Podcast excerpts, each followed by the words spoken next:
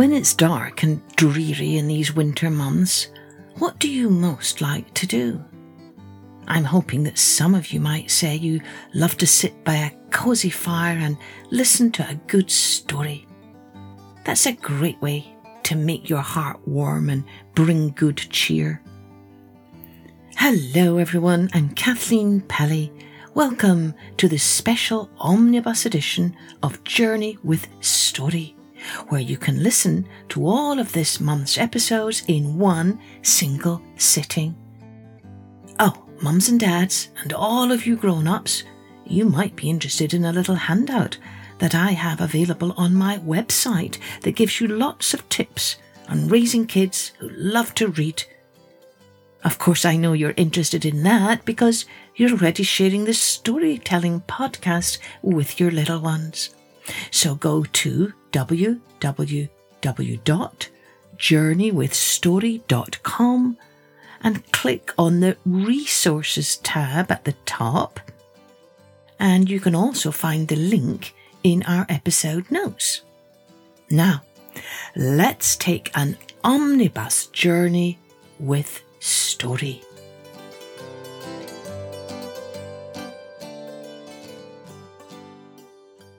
Let's take a journey with the Good Stepmother.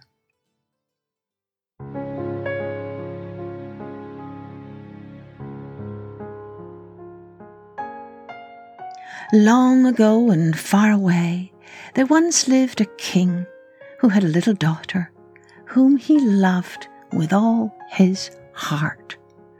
Her name was Elena and her mother had died shortly after she was born.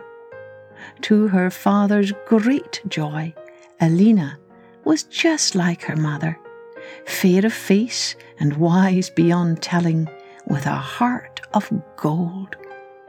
From far and near, people admired and loved the little princess.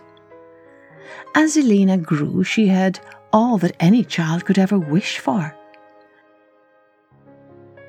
she lived in a huge palace with more rooms than she could count, a different outfit for every day of the week, her very own pony, and a nursery crammed with books and dolls and every kind of puppet you could imagine. She even had a retinue of kind and wise servants who looked after her every need. And most of all, she had a father who cherished her more than all the jewels in his palace. But, despite all this, the little princess was sad. She watched her ladies in waiting playing with their own children, and she pined for her mother. How she wished she had a mother's lap to sit in and share her secrets or troubles. And most of all, she wished for a mother's hug. It wasn't long before the king noticed his sweet daughter was pining for something. His heart was heavy with sadness to see her crestfallen face each day. Tell me, dear child, he said, what ails you so? But the princess did not want to upset her dear father, and so she shook her head and replied, Nothing, father, nothing at all. But as the weeks passed and the king saw no improvement, he questioned Elena again and again. Cherub, please tell me why you are so unhappy. Finally, Elena told him of her feelings. Father, you are the best father any child could want. But, but, well, you see, I, I need a mother too, as well as a father. Could you, well, do you think you might ever find a new wife who could be a good mother to me? The king shook his head and sighed. Oh, Elena, my dearest child, it is said that there is only one sun in the sky and only one mother for each of us. Suppose I were to make a bad choice. It would break my heart if I chose a bad stepmother for my dearest girl. Then please, father, Choose a good one, Elena sobbed. But that is not easy, said the king. How am I to judge? Who is a good person? How can I look into her heart and know her thoughts? And how can I be sure I am making the best choice? Elena thought about this for a while, and then she cried out, I know how to do this. Let me be the one who finds you a good wife who will also be a good stepmother to me. I can choose for us both. The king gasped in astonishment. How could he possibly let his young daughter make such a huge decision? And yet, and yet, it was true that Elena had shown herself to be wise beyond her years and so the king listened as Elena continued.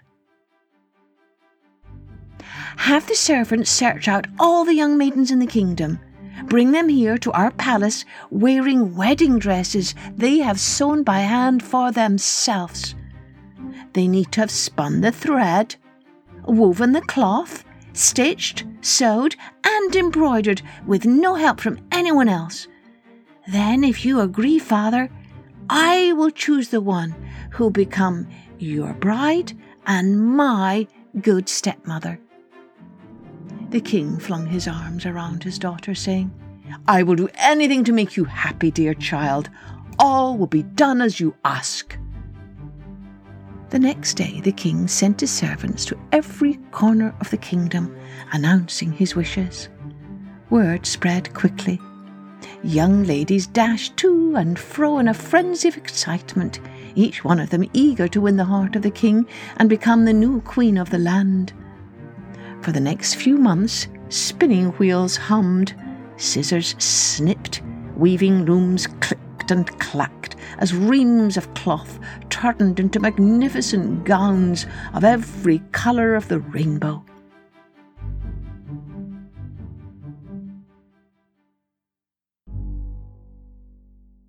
Finally, the day came when it was time for Elena to make her choice. All the young girls were gathered in the grand ballroom, dizzy with excitement.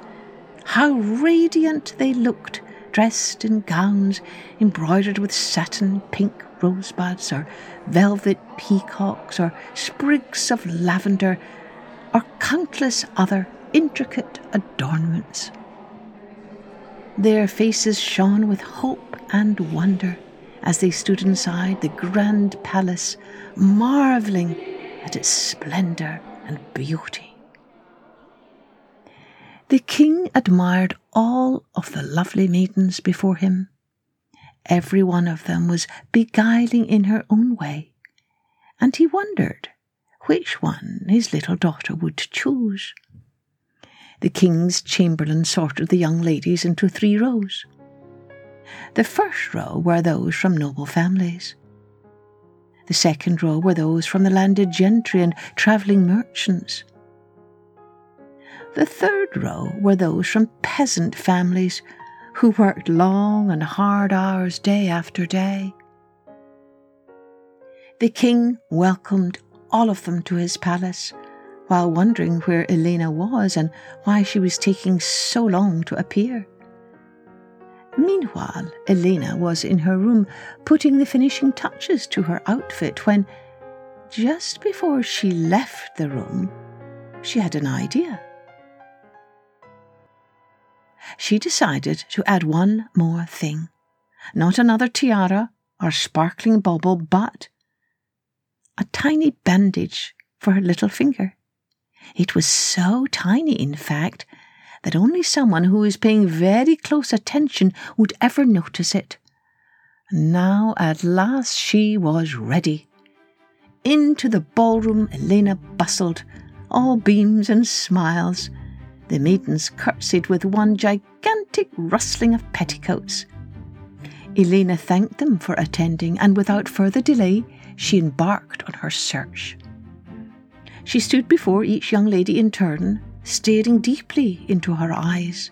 Then she ran her hands all over the gown, tracing every single detail of the embroidery.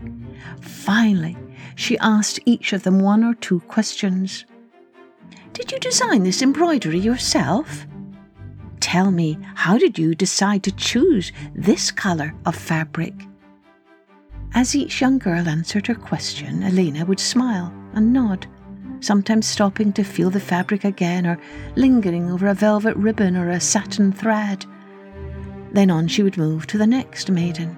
You wove this cloth yourself? You stitched this all on your own? Over and over she asked the same questions. After she had finished with those in the first two rows, she came near the end of the third row, and there stood Mashenka, a young peasant girl. Her gown was one of the simplest dresses, but she herself was more beautiful than all the maidens in the room, but that was because her inner kindness flowed out into her radiant face. Elena looked into Mashenka's eyes. She fingered the delicate embroidered edging on her sleeves. You sewed the dress yourself? You embroidered it yourself? she asked. But instead of answering, as all the other young ladies had, Mashenka knelt down and took the princess's hand into hers. Oh, my dear child, she cried, you have hurt yourself. Does it hurt, my dear? And with that, Mashenka pressed the bandaged finger to her lips. Elena's eyes filled with tears, tears of happiness. Not one other maiden had noticed her bandaged finger. Elena gazed up into Mashenka's face and asked, Would you like to be a mother to me? Yes, yes, cried Mashenka. There is nothing I want more. Elena led Mashenka by the hand to her father, the king. Father, she said, I have found her, a loving wife and the kindest of all mothers for me. And since Elena was as wise as she was kind, her words proved true.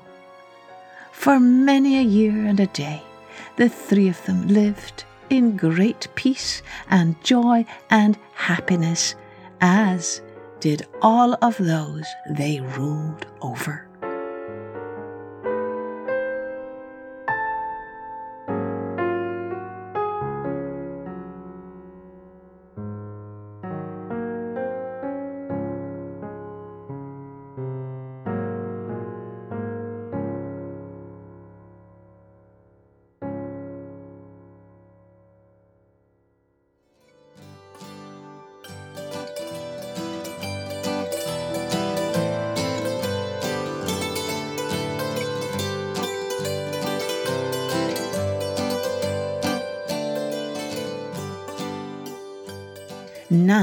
Let's take a journey with A Hen House Hullabaloo by Kathleen Pelley.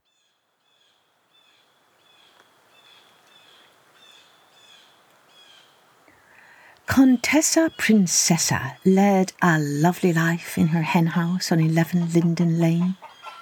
Whenever she needed something, all she had to do was kick up one of her hullabaloos. If she needed some fresh straw, she kicked up a hurry up and get it hullabaloo.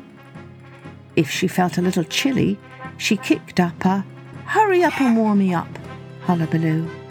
And when the new neighbour's chihuahua snapped at her through the fence, she kicked up a hurry up and fix the fence hullabaloo. Everyone adored Contessa Princessa. Whenever she laid an egg, they cooed, You are so clever! Whenever she strutted by with a wiggle of her wattle, they trilled, oh, You are so beautiful! And she had such a knack for imitating all kinds of noises that her plip plip plop of raindrops made everyone grab their umbrellas. Her donkey, hee haw, hee haw, made little Polly jump and giggle. And her yip yip yow of a coyote made them all gawk and gasp. She is so smart.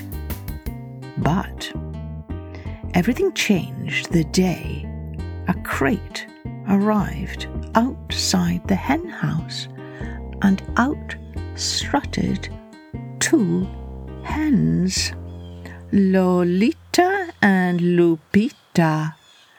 Adorable, everyone agreed. Precious darlings. Disgusting, sputtered Contessa Princessa. I am the precious one around here. Shoo, shoo! Then she kicked up one of her hullabaloos, a horrid, hissy, huffy hullabaloo. Everyone pleaded, Be nice, Contessa Princessa. But Contessa Princessa only hullabalooed even more. And that made everyone do something they had never done. They scolded her. That only made matters worse, much worse. Everyone despaired, but then little Polly had an idea. It's a time out for you, Contessa Princessa, Contessa Princessa looked around. She was clockless with rage. And then she stamped and she stomped and she squawked and she screeched and she stewed herself up into one of her hullabaloos. A mighty, How dare you do this to me? hullabaloo. It lasted three days and three nights. Everyone grew worried. Maybe we need to send her away to Cousin Consuela's farm in the country. Contessa Princessa heard them, and she gulped. What? Send me, the precious princessa, to a farm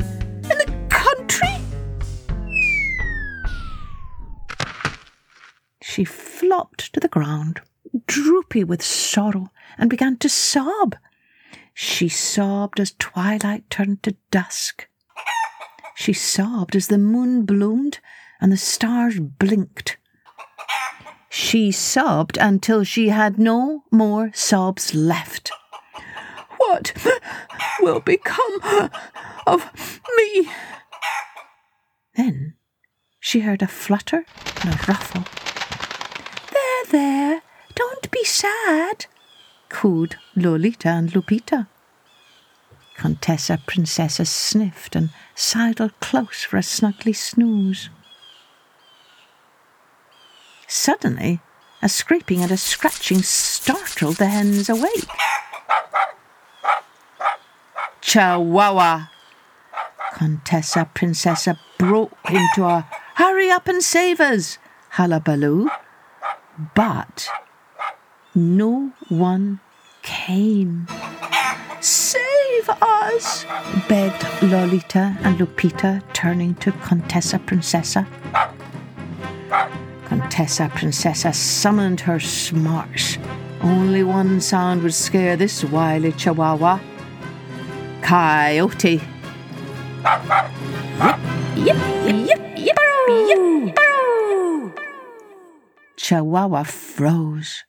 Chihuahua yelped. Chihuahua fled fast as fire. In the morning, everyone rejoiced to see the happy trio. Back in the hen house, Contessa Princessa returned to her lovely life, with Lolita and Lupita tottering after her, chirping, You are so smart! You are so beautiful. You are so brave. And so happy was Contessa Princessa that she kicked up a brand new hullabaloo. A jolly, jolly, happy together hullabaloo. And everyone joined in.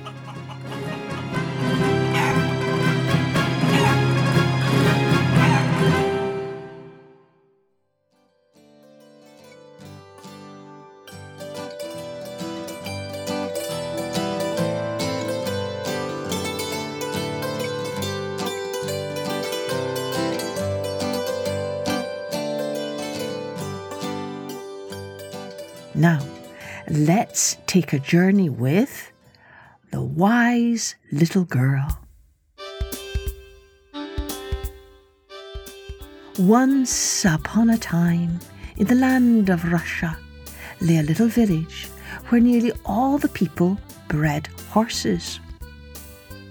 It was the month of October when a big livestock market was held yearly in the main town.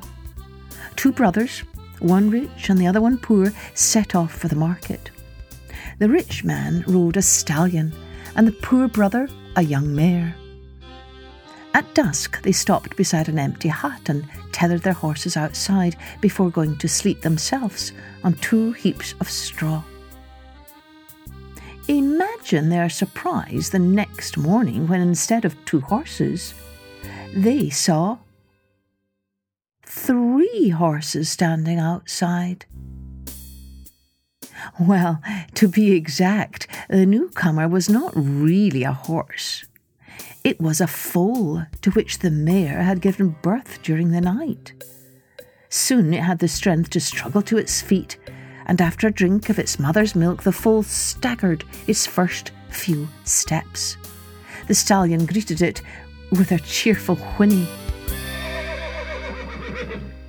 And when the two brothers set eyes on it for the first time, the foal was standing beside the stallion. It belongs to me, exclaimed Dmitri, the rich brother, the minute he saw it. It's my stallion's foal. Ivan, the poor brother, began to laugh. Ha! Who ever heard of a stallion having a foal? It was born to my mare. No, that's not true. It was standing close to the stallion, so it's the stallion's foal, and therefore it is mine. The brothers started to quarrel. Then they decided to go to town and bring the matter before the judges. Still arguing, they headed for the big square where the courtroom stood. But what they didn't know was that it was a special day, the day when, once a year, the emperor himself administered the law. He himself received all who came seeking justice. The brothers were ushered into his presence and they told him all about the dispute of course, the Emperor knew perfectly well who was the owner of the foal. He was on the point of proclaiming in favour of the poor brother when suddenly Ivan developed an unfortunate twitch in his eye. The Emperor was greatly annoyed by this familiarity from a humble peasant, and he decided to punish Ivan for his disrespect. After listening to both sides of the story, he declared it was difficult, indeed impossible, to say exactly who was the foal's rightful owner. And being in the mood for a spot of fun, and since he loved posing riddles and solving them as well, to the amusement of his counsellors, he exclaimed, I can't judge which of you should have the foal, so it will be awarded to whichever of you solves the following four riddles. What is the fastest thing in the world? What is the fattest? What is the softest? And what is the most precious? I command you to return to the palace in a week's time with your answers. Dmitri started to puzzle over the answers as soon as he left the courtroom. When he reached home, however, he realized he had nobody to help him. Well, I'll just have to seek help, for if I can't solve these riddles, I'll lose the foal. Then he remembered a woman, one of his neighbours, to whom he had once lent a silver ducat. That had been some time ago, and with the interest the neighbour now owed him three ducats and since she had a reputation for being quick witted, but also very astute, he decided to ask her advice in exchange for cancelling part of her debt. But the woman was not slow to show how clever she really was, and she promptly demanded that the whole debt be wiped out in exchange for the answers. The fastest thing in the world is my husband's bay horse, she said. Nothing can beat it. The fastest is our pig. Such a huge beast has never been seen. The softest is the quilt I made for the bed using my own goose's feathers. It's the envy of all my friends. The most precious thing in the world is my three month old nephew. There isn't a more handsome child. I wouldn't exchange him for all the gold on earth, and that makes him the most precious thing on earth. Dmitri was rather doubtful about the woman's answers being correct. But, on the other hand, he had to take some kind of solution back to the Emperor. And he guessed, quite rightly, that if he didn't, he would be punished. In the meantime, Ivan, who was a widower, had gone back to the humble cottage where he lived with his small daughter. Only seven years old, the little girl was often left alone, and as a result, was thoughtful and very clever for her age. The poor man took the little girl into his confidence, for like his brother, he knew he would never be able to find the answers by himself. The child sat in silence for a moment, and then firmly she said, Tell the Emperor that the fastest thing in the world is the cold north wind in winter. The fattest is the soil in our fields, whose crops give life to men and animals alike. The softest thing is a child's caress, and the most precious is honesty. The day came when the two brothers were to return before the Emperor.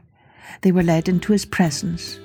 The Emperor was curious to hear what they had to say, but he roared with laughter at Dmitri's foolish answers. However, when it was Ivan's turn to speak, a frown spread over the Emperor's face.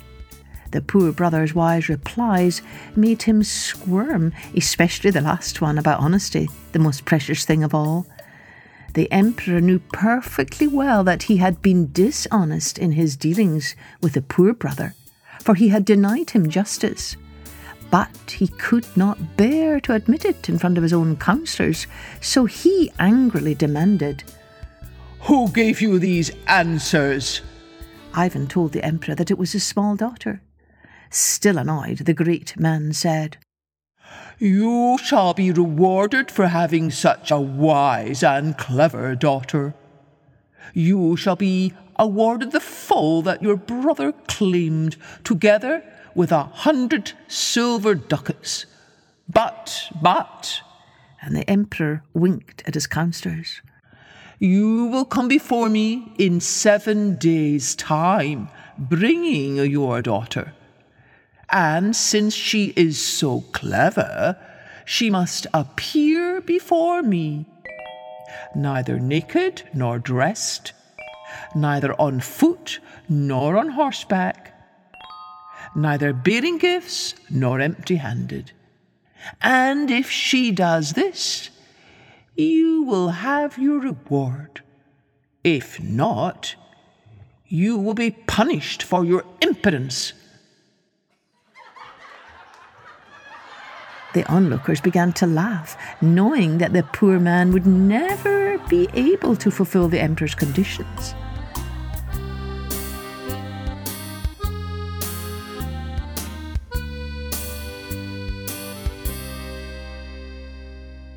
Ivan went home in despair, his eyes brimming with tears. But when he had told his daughter what had happened, she calmly said, Tomorrow Go and catch a hare and a partridge. Both must be alive. You'll have the foal and the hundred silver ducats. Leave it to me. Ivan did as his daughter said. He had no idea what the two creatures were for, but he trusted in his daughter's wisdom. On the day of the audience with the Emperor, the palace was thronged with bystanders waiting for Ivan and his small daughter to arrive. At last, the little girl appeared, draped in a fishing net, riding the hare and holding the partridge in her hand. She was neither naked nor dressed, on foot or on horseback. Scowling, the Emperor told her. I said neither bearing gifts nor empty handed. At these words, the little girl held out the partridge. The Emperor stretched out his hand to grasp it, but the bird fluttered into the air. The third condition had been fulfilled. In spite of himself, the Emperor could not help admiring the little girl who had so cleverly passed such a test. And in a gentler voice, he said, Is your father terribly poor? And does he desperately need the foal? Oh, yes, replied the little girl. We live on the hares he catches in the rivers and the fish he picks from the trees. Ah, cried the Emperor triumphantly. So you're not as clever as you seem to be. Who ever heard of hares in the river and fish in the trees? To which the little girl swiftly replied, And whoever heard of a stallion having a foal? At that, both Emperor and court burst into peals of laughter. Ivan was immediately given his hundred silver ducats and the foal, and the Emperor proclaimed, Only in my kingdom could such a wise little girl be born.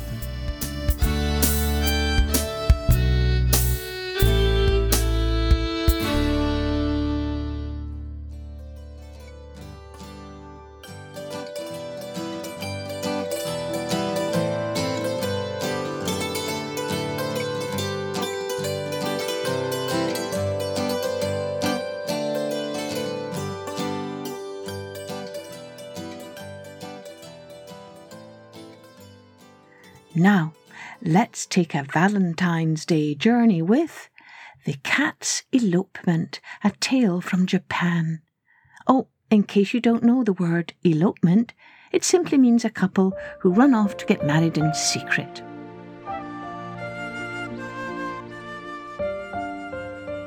Once upon a time, there lived a cat of marvellous beauty with skin soft and shining as silk, and wise green eyes that could see even in the dark.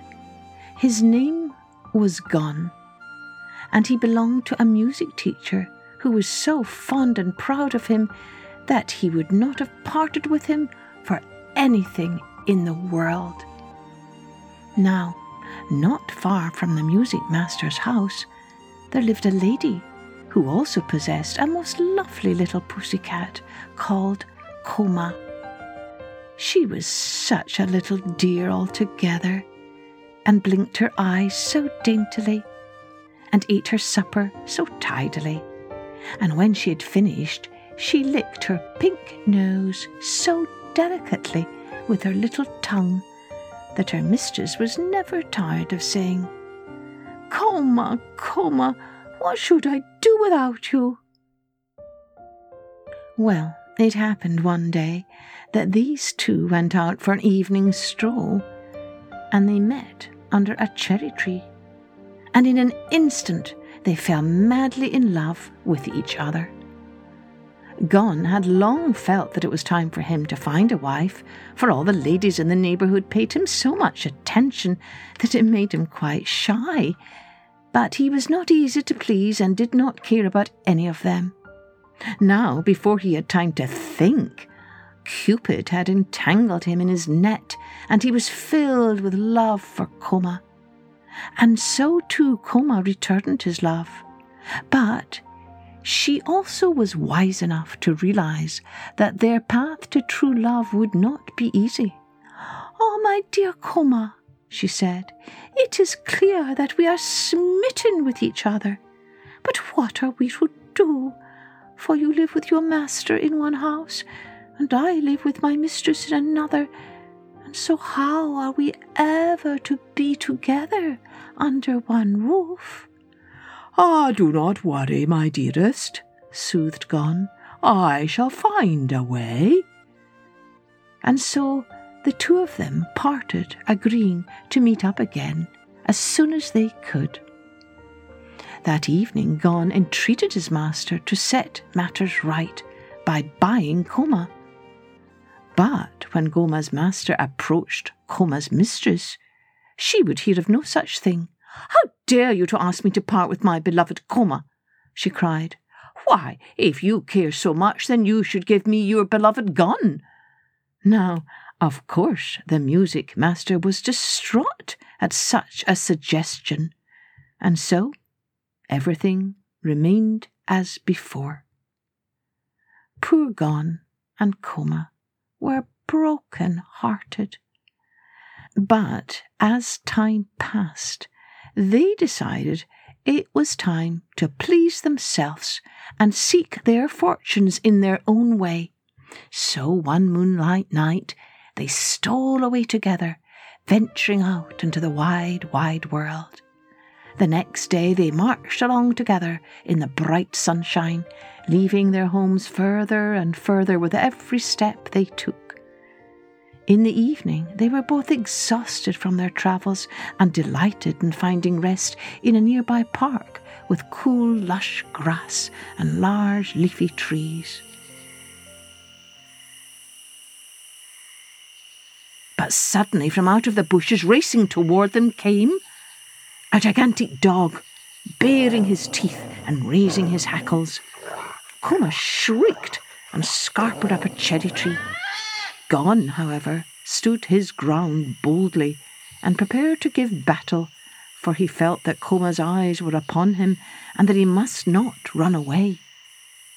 From her perch in the tree, Koma knew full well that Gon would not stand a chance against this fierce hound and she screamed with all her might, hoping that someone would hear and come to help. Luckily, a servant of the princess to whom the part belonged was walking by, and he drove off the dog, and picking up the trembling Gon in his arms, carried him to his mistress. So poor little Koma was left alone while Gon was taken away against his wishes, but not in the least knowing what else to do. Even the attention paid him by the princess when the servant brought him to her was of no consolation, for all he wished was to be with his beloved Koma. Now, the princess, Gon's new mistress, was so good and kind that everybody loved her, and she would have led a happy life had it not been for a serpent who had fallen in love with her and was constantly annoying her by his presence. Her servants had orders to drive him away as often as he appeared, but as they were careless and the serpent very sly, it sometimes happened that he was able to slip past them and to frighten the princess by appearing before her. One day, she was seated in her room, playing on her favourite musical instrument, when she felt something gliding up her sash and saw her enemy making his way to kiss her cheek. She shrieked and threw herself backwards, and Gon, who had been curled up on a stool at her feet, understood her terror, and with one bound seized the snake by his neck. He gave him one bite and one shake and flung him on the ground, where he lay never to worry the princess any more. Then the princess took Gon in her arms and praised and caressed him, and from then on saw that he had the nicest bits to eat and the softest mats to lie on, and he would have had nothing in the world to wish for if only he could have seen Koma again. Time passed, and one morning Gon lay before the house door, basking in the sun. He looked lazily at the world stretched out before him, and saw, in the distance, a big ruffian of a cat, teasing and ill treating quite a little one. He jumped up, full of rage, and chased away the big cat, and then he turned to comfort the little one. When his heart nearly burst with joy to find that it was Koma. At first, Koma did not know him again. He had grown so large and stately, but when it dawned upon her who it was, her happiness knew no bounds. And they rubbed their heads and their noses again and again, while their purring might have been heard a mile off paw in paw, they appeared before the princess and told her the story of their life and its sorrows. The princess wept to hear about all their trials and tribulations, and she promised there and then that they should never more be parted, but should live with her together to the end of their days.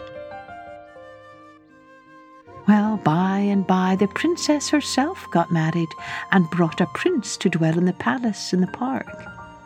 And she told him all about her two cats, and how brave Gon had been, and how he had delivered her from her enemy the serpent. And when the prince heard, he swore they should never leave them, but should go with the princess wherever she went. So it all fell out as the princess wished, and Gon and Koma had many children, and so had the princess, and they all played together and were the best of friends to the very end of their lives.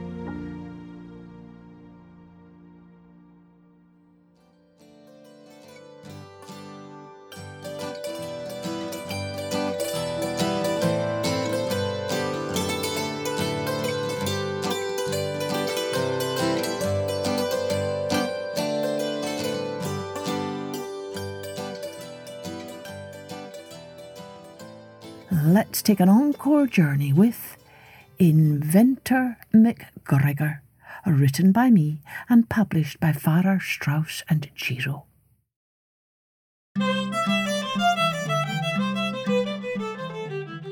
Hector McGregor lived in a higgledy-piggledy house with a cheery wife, five children, and a hen called Hattie. Mendit McGregor, everyone called him, because he could mend most anything that needed mending, they said. From fishing rods and fairy wands to top hats and rubber ducks. Day after day, people brought him their squeaky skates, squiggly spoons, wobbly wagons, tangled kites, knotted yo-yos, headless dolls, and footless soldiers. With a blob of glue or a squirt of oil, with a tap of his hammer, or a shimmy here and a shimmy there. Hector McGregor mended whatever needed mending and sent everyone on their way with a skip, a hop, and a hum.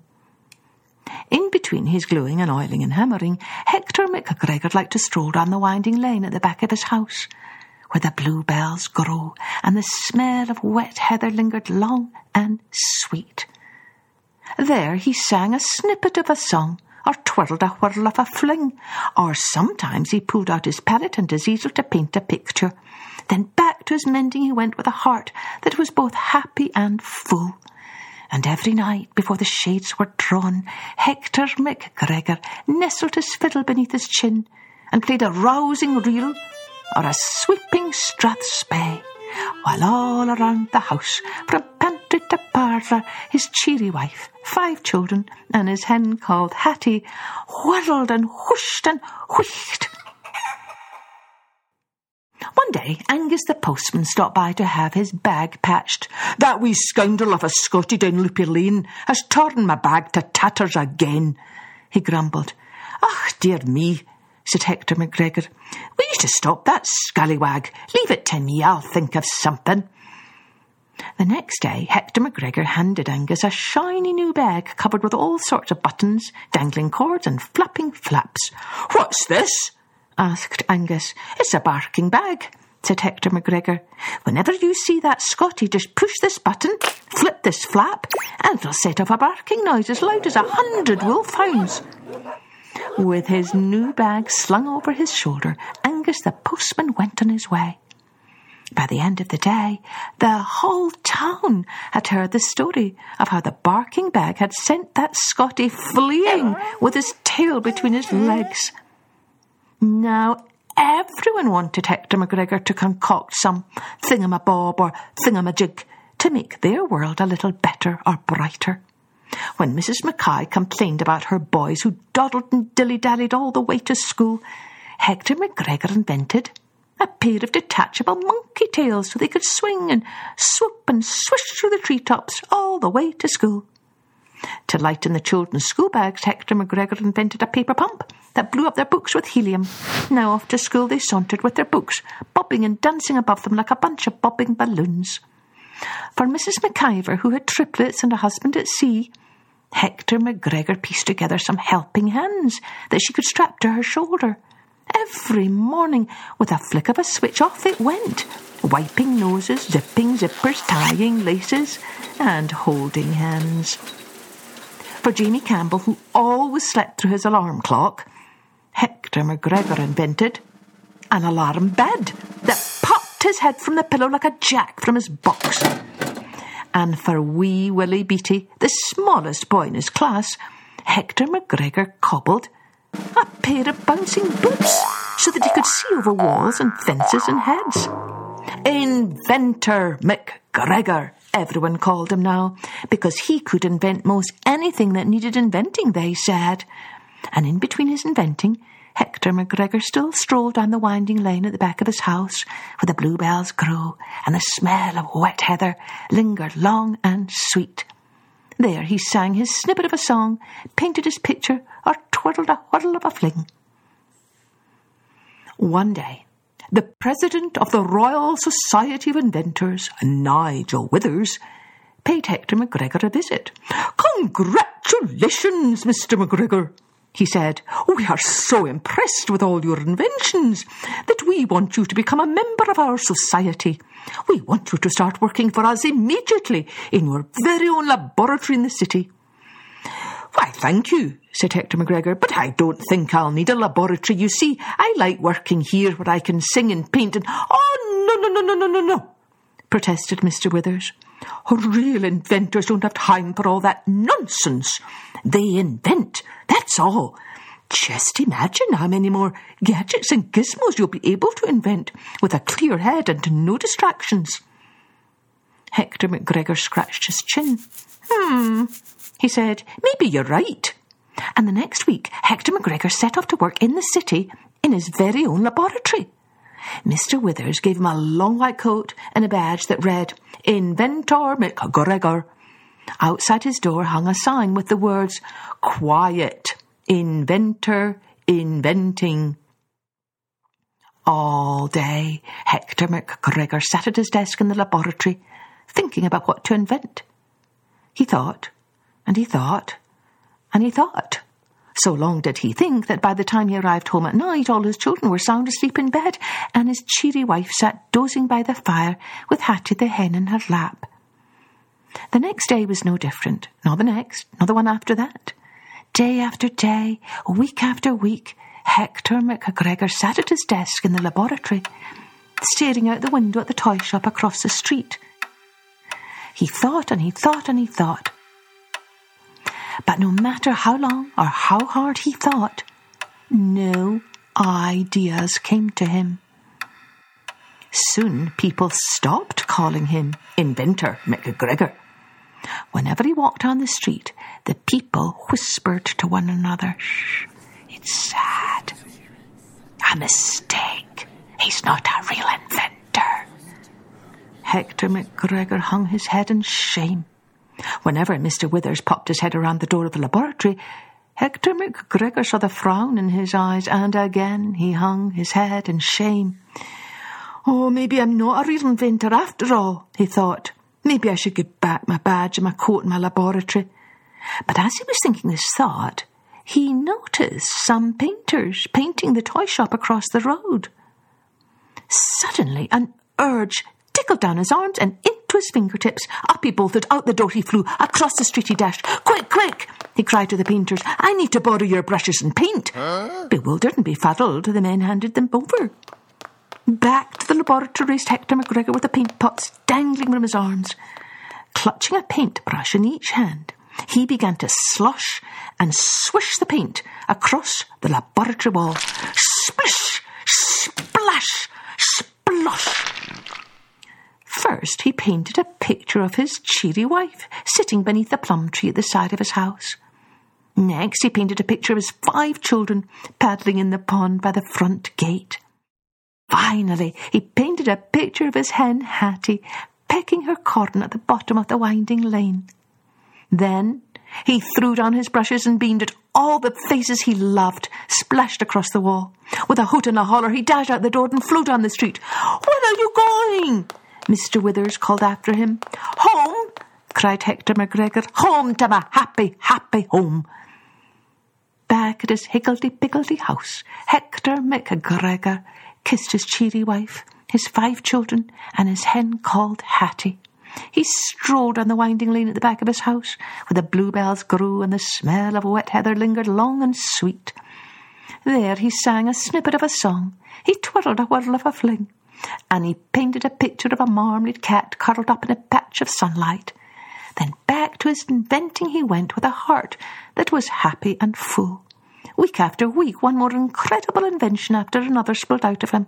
Peppermint pencils, doggy Wellingtons, jelly bean erasers, tartan grass, mufflers to warm noses, and books that glowed in the dark. Inventor McGregor, everyone called him again, because he could invent most anything that needed inventing, they said, just as long as he could sing and paint and fiddle and fling and love all that he had to love. And every night before the shades were drawn, Inventor McGregor nestled his fiddle beneath his chin, and he played a rousing reel or a sweeping strathspey, while all around the house, from pantry to parlour, his cheery wife, five children, and his hen called Hattie, whirled and whooshed and wheeked.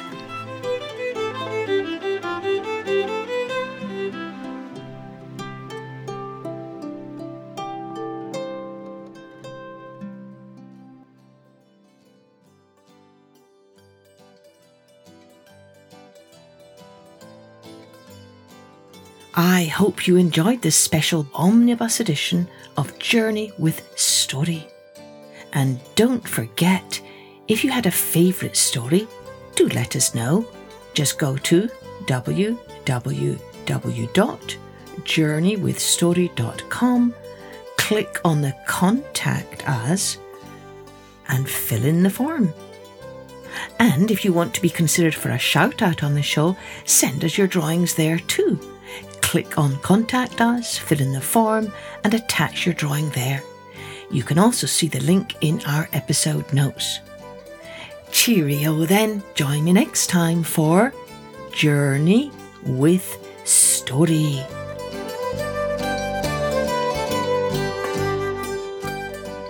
Music and post production was by Colette Jonas.